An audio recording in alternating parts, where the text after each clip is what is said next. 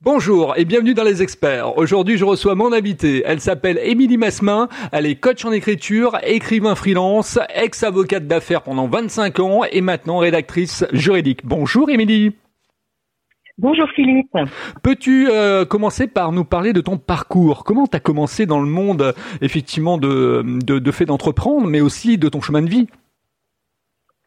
Oui, tout à fait. Alors moi, j'ai, comme tu, tu viens de dire, je suis une ancienne avocate euh, d'affaires. J'ai 25 ans euh, dans le domaine du droit. Et euh, parallèlement à ça, j'ai toujours une activité d'écriture, c'est-à-dire j'écrivais des, des romans. Euh, euh, enfin, j'ai toujours aimé écrire, ce qui est d'ailleurs pas, pas du tout incompatible avec l'activité d'avocat, au contraire. et il y a en 2018, j'ai auto-édité mon premier roman. Et là, j'ai créé une auto-entreprise, une micro-entreprise parallèlement à mon activité juridique. Et puis en 2021, j'ai, je me suis, j'ai décidé de me consacrer à l'écriture en, créant ma société. Donc je ne suis à l'heure actuelle plus euh, plus avocate d'affaires, mais euh, écrivain freelance, rédactrice freelance. Euh, donc j'ai trois activités l'auto-édition avec l'écriture de romans, la rédaction web, la, rédaction juridique, avec un peu de journalisme aussi, et puis du coaching. D'accord. Euh, pour expliquer un peu à, notre audience, aux gens qui nous écoutent, qu'est-ce que tu écris comme euh, roman en fait euh, Quel est le Quels sont les thèmes?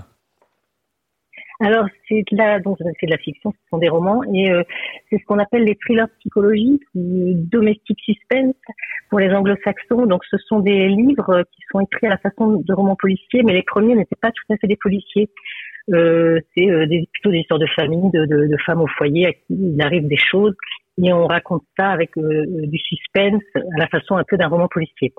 Euh, on appelle ça le, donc le domestic suspense. Et puis là, je suis en train de passer un peu plus du côté euh, policier. Il y a quand même des enquêtes policières. Il y a des, il y a des les, les policiers sont plus présents, les enquêteurs.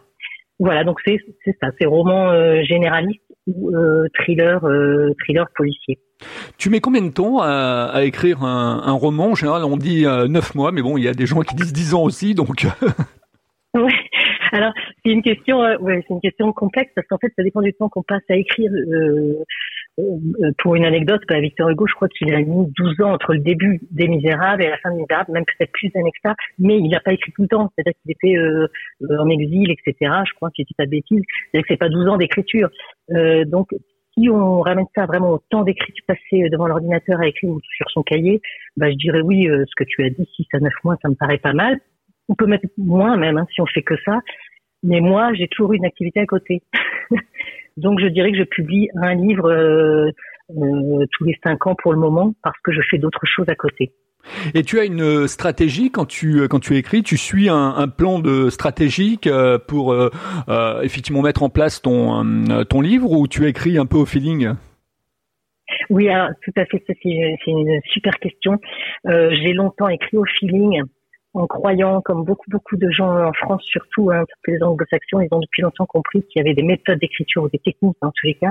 Moi, je me lançais euh, à l'aveugle en suivant mon inspiration, euh, qui, peut faire plaisir, mais qui mène pas à grand chose au final si on veut construire vraiment, euh, enfin écrire et terminer un, livre. Donc maintenant, je suis une, un plan. Maintenant, je suis un plan. Je suis très plan et euh, d'ailleurs, c'est vraiment la base de la de la méthode que, que j'indique dans mes coachings à chacun sa méthode après. Hein.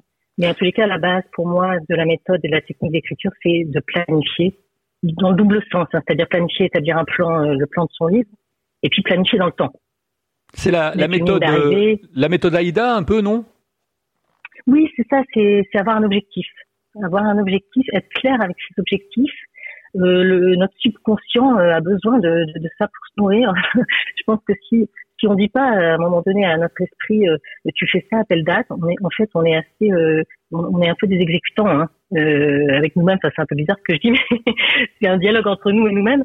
Mais si vous ne vous fixez pas d'objectif, si vous ne dites pas à votre cerveau à un moment donné, pour telle date tu me fais ça, comme on le ferait avec euh, euh, avec un collaborateur, avec ou, comme un client vous le direz, eh ben, il va pas se passer grand chose. Hein. C'est-à-dire vous pouvez laisser passer des années, des années. Euh, donc si vous dites j'écris mon livre, avoir un livre publié pour dans six mois, eh ben vous vous mettez en ordre de marche pour que le livre soit publié pendant six mois. Si c'est dans trois ans, ce sera dans trois ans. Mais si vous mettez pas de point de départ et de point d'arrivée, je trouve c'est compliqué. Alors comment tu euh, tu mets en place aussi ta, couverture? Parce que c'est vrai que la couverture c'est euh, moi la, la, page de garde d'un livre c'est euh, je dirais effectivement le bénéfice de lecture qu'il faut faire ressortir dans cette dans cette page de de, de garde. Comment tu tu fais? Tu l'as fait toi-même? Tu la tu la délègues? C'est un graphiste qui est derrière? Comment ça se passe? Oui, alors moi, je, je, cherche un peu des, des, images, des idées de couverture par moi-même et je mets notamment du Canva, hein, tu connais peut-être. Euh, mmh, oui, bien sûr. Canva, c'est Canva, c'est très utile pour euh, pour avoir des images euh, déjà euh, de droit et gratuites, enfin pas gratuites forcément si on a l'abonnement, mais en tous les cas un tarif très abordable. Et puis pour s'amuser à créer ces couvertures. Et après, je la fais finaliser par un professionnel. et là, pour le dernier roman, je fais appel à une graphiste, oui. D'accord. En, mode euh, auto-édition, tu es passé par KDP Amazon. Comment ça s'est passé? Alors, en mode auto-édition, j'ai essayé plusieurs choses. Effectivement euh, essayé euh, Kobo by Fnac, ça c'est la plateforme d'édition de la Fnac, et Amazon KDP.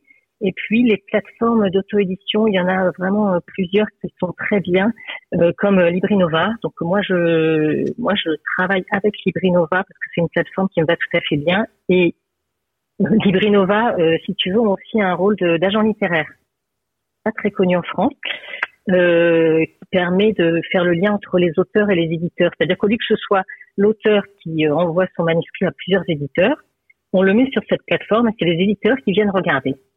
D'accord. Et euh, ça permet de gagner un temps considérable et de ne pas attendre un éditeur. C'est-à-dire que vous mettez euh, tout de suite en ligne votre livre si vous le voulez, alors en ligne euh, version numérique ou en version papier. Hein, il peut être en librairie euh, avec ces plateformes comme pour Amazon.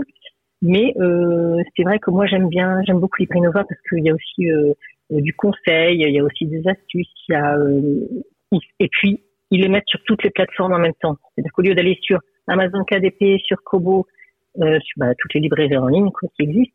Euh, vous le mettez une fois sur la plateforme euh, Librinova et Librinova se charge de diffuser le livre. Ok. Alors c'est un coût, hein, c'est un coût bien sûr. Oui, oui, puis c'est mm. service premium, donc on choisit effectivement ce qu'on a besoin, c'est un peu à la carte, quoi. Exactement, exactement. Alors, euh, est-ce que tu est-ce que tu avais également pendant le, le ou quand est-ce que tu as euh, parce que tu as écrit quand même, tu nous as dit effectivement un livre euh, tout pendant pendant cinq ans, hein, c'est ça, hein, tous les tous les ans quoi quelque part? Oui, bah, quand j'étais avocate d'affaires, j'avais quand même pas pas énormément de temps, j'étais vraiment très très occupée par mon activité. Donc c'était tous les cinq ans. Là, j'en sors un, je sors le troisième là, et le quatrième va suivre dans l'année. Donc là, je vais plutôt être au rythme d'un par an peut-être même moins, peut-être un tous les six mois. Mais en tout cas, avant que je me mette à temps plein à l'écriture, c'était un tous les cinq ans. D'accord. Est-ce que tu as une, une, petite mascotte ou quelque chose qui te porte bonheur que tu mets effectivement à côté de ton ordinateur quand tu écris pour justement te donner un peu de, un peu de peps, un peu de, un peu d'allant? Oui, alors ah c'est vrai qu'on a tous, euh, enfin, euh, il y, a, y, a, un tas d'astuces. Euh, et moi, c'est plus la musique.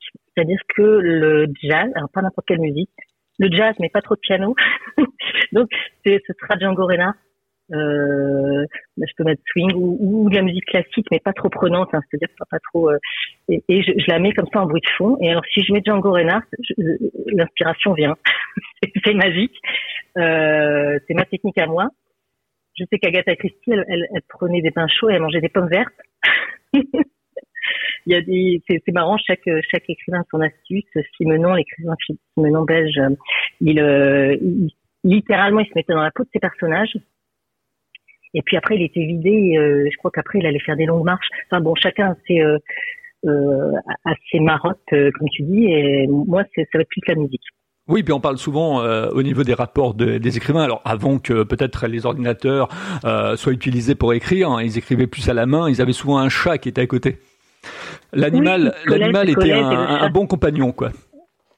Exactement. C'est vrai que c'est un bon compagnon parce que euh, moi j'en ai pas, hein, mais bon j'ai des amis qui ont des chats et quand ça m'arrive d'écrire comme ça, euh, d'être dans des maisons où il y a un même ou même un chien, bah c'est vrai que c'est ça fait une présence euh, discrète Donc c'est parfait pour ceux, qui écrivent.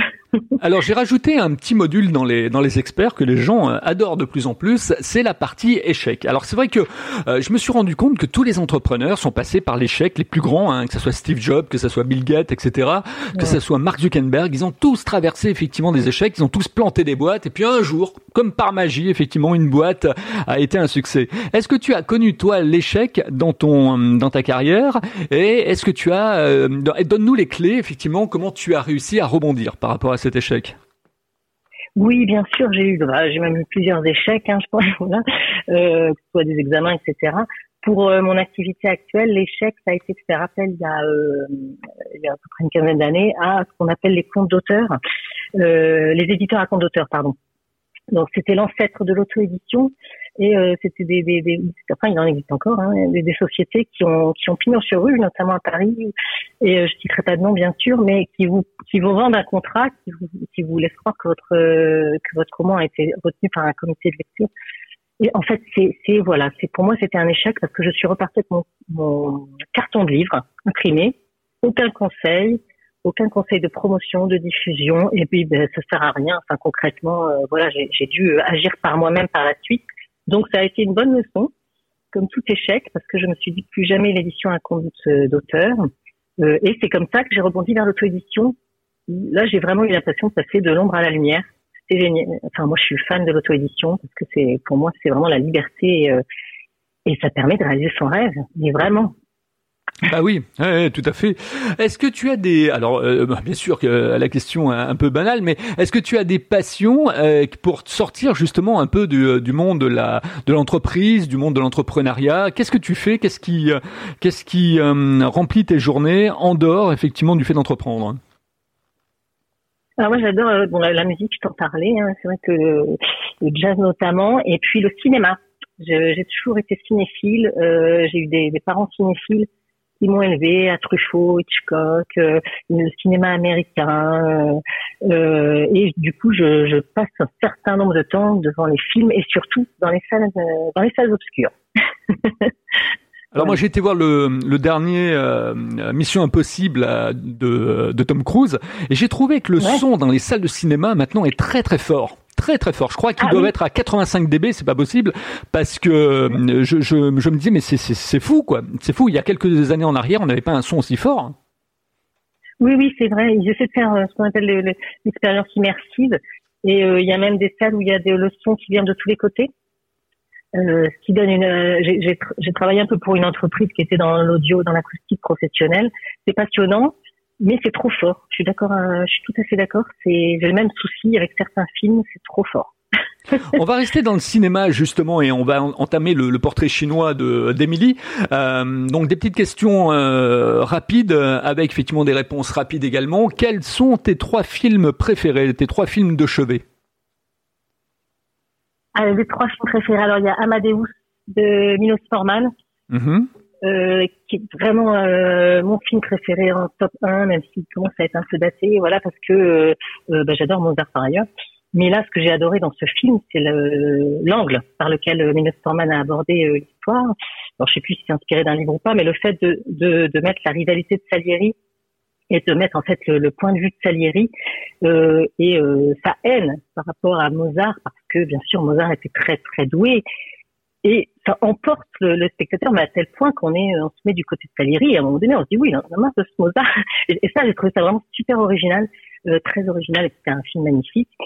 Euh, D'autres films que j'ai aimés, bon, il y a, y, a, y a Forrest Gump, euh, et euh, puis ben, il y a les, il y a Hitchcock quand même, Pas de printemps pour Marnie, euh, La mort aux trousses, des choses comme ça. Ce sont des films que j'adore. Ah, La mort aux trousses, moi, c'est mon, c'est mon préféré. Il est magnifique, ce, Monsieur Kaplan. C'est clair.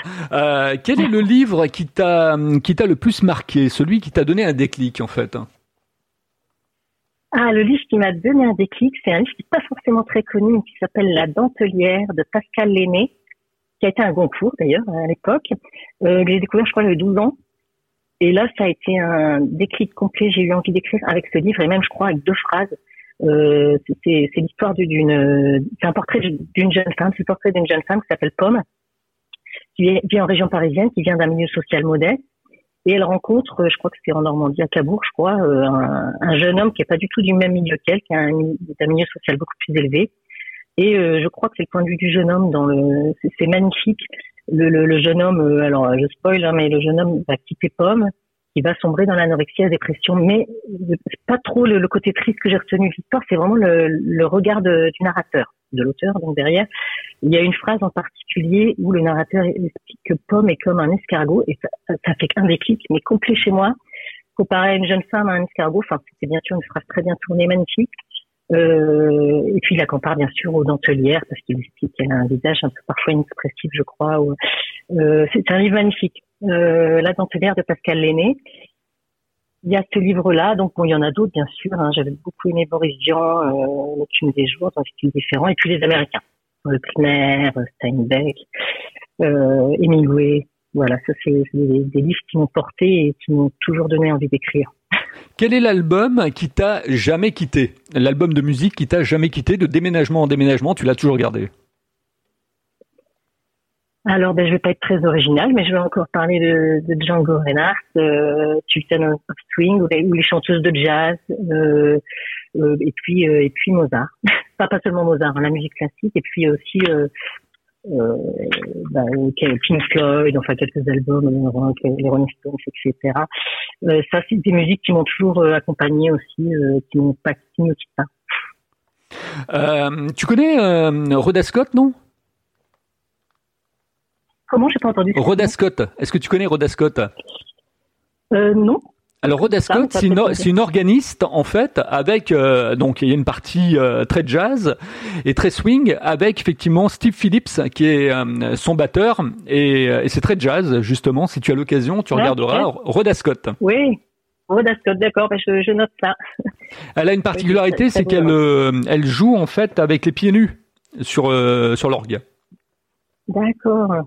Ouais, ça doit être magnifique. L'orgue, c'est très beau. Hein. Bah, je vais, je vais m'empresser d'aller euh, d'aller découvrir Rhoda Scott. Merci du conseil. Alors, euh, j'aimerais qu'on aborde aussi pour les gens qui nous écoutent le price, c'est-à-dire effectivement comment tu as trouvé euh, le, le, bon prix, le prix psychologique. comment tu t'y es pris? Est-ce que tu t'y es pris à plusieurs fois? Est-ce que tu as modifié tes prix avant de trouver effectivement le prix qui était en écho par rapport à ton marché? Oui, alors c'est tout à fait ça. Je suis le marché. J'étais à l'écoute du marché. J'ai suivi aussi les conseils, hein, parce que j'ai suivi pas mal de formations professionnelles. Et bien sûr, euh, bah, il y a toujours des bons conseils, des gens qui ont fait avant vous. Faut, faut être humble dans ces cas-là hein, quand on débute. Et mes tarifs ont effectivement évolué. Je trouve que c'est normal de faire des tarifs plus bas quand on débute. Euh, de la même façon, quand on décroche son premier contrat de travail, ben, on va être payé moins cher qu'au bout de 20 ans. Euh, on, on, on, est un peu encore en rodage, donc mes tarifs étaient plus bas. Et puis, au bout de, trois mois, j'ai commencé à monter. Alors là, je partais surtout pour la, la rédaction freelance. Au bout de six mois, j'ai encore monté. Au bout d'un an, j'ai monté, mais je l'annonçais toujours à mes clients. Je, ça, ça fait plus d'un an maintenant, j'actualise mes tarifs et c'est toujours bien admis à partir du moment où c'est expliqué.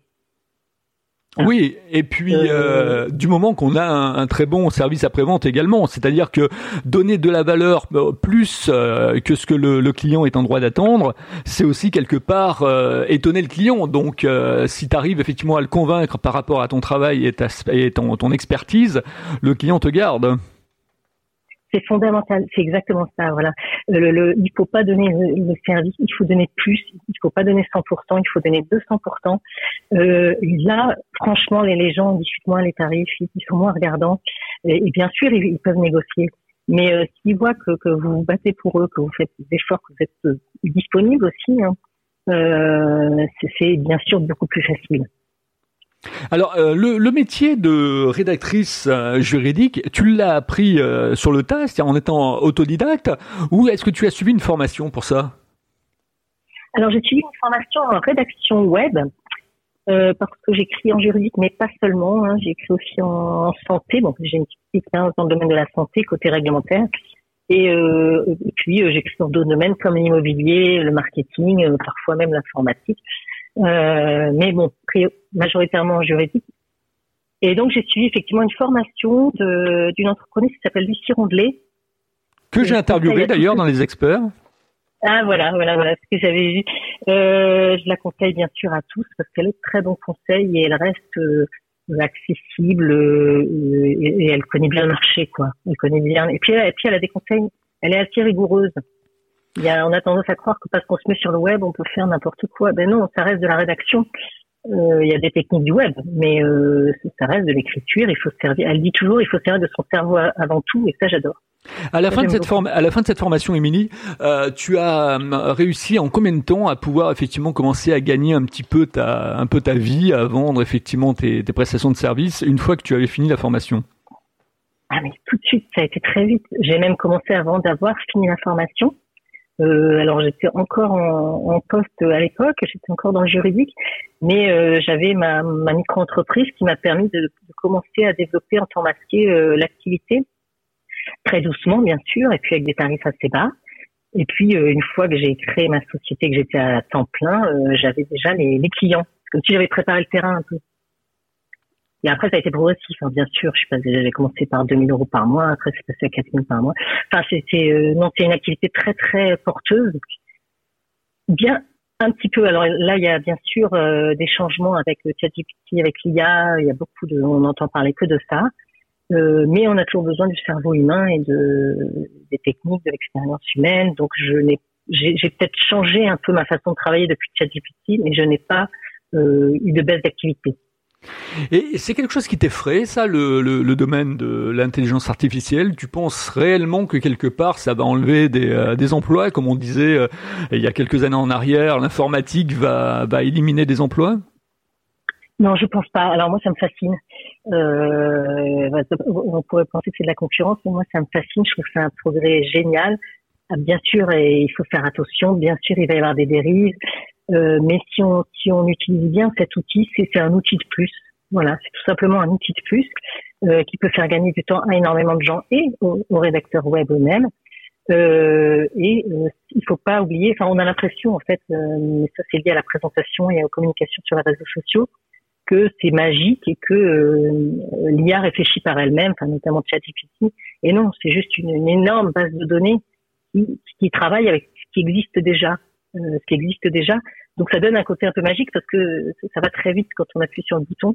Donc il faut s'en servir comme tel, comme d'une énorme base de données euh, qui remplace pas l'homme, absolument pas, mais qui va peut-être enlever certains certains postes, mais qui va en créer d'autres. Voilà. Un, un accompagnateur, quoi, en fait. Hein. Oui, oui, c'est ça.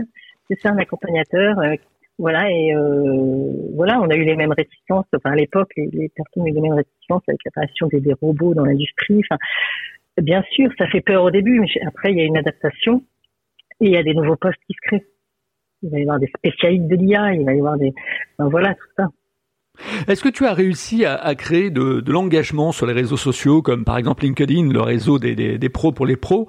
Euh, Est-ce que quelque part tu as réussi à, faire ta place sur les, réseaux sociaux et, à imposer ton branding?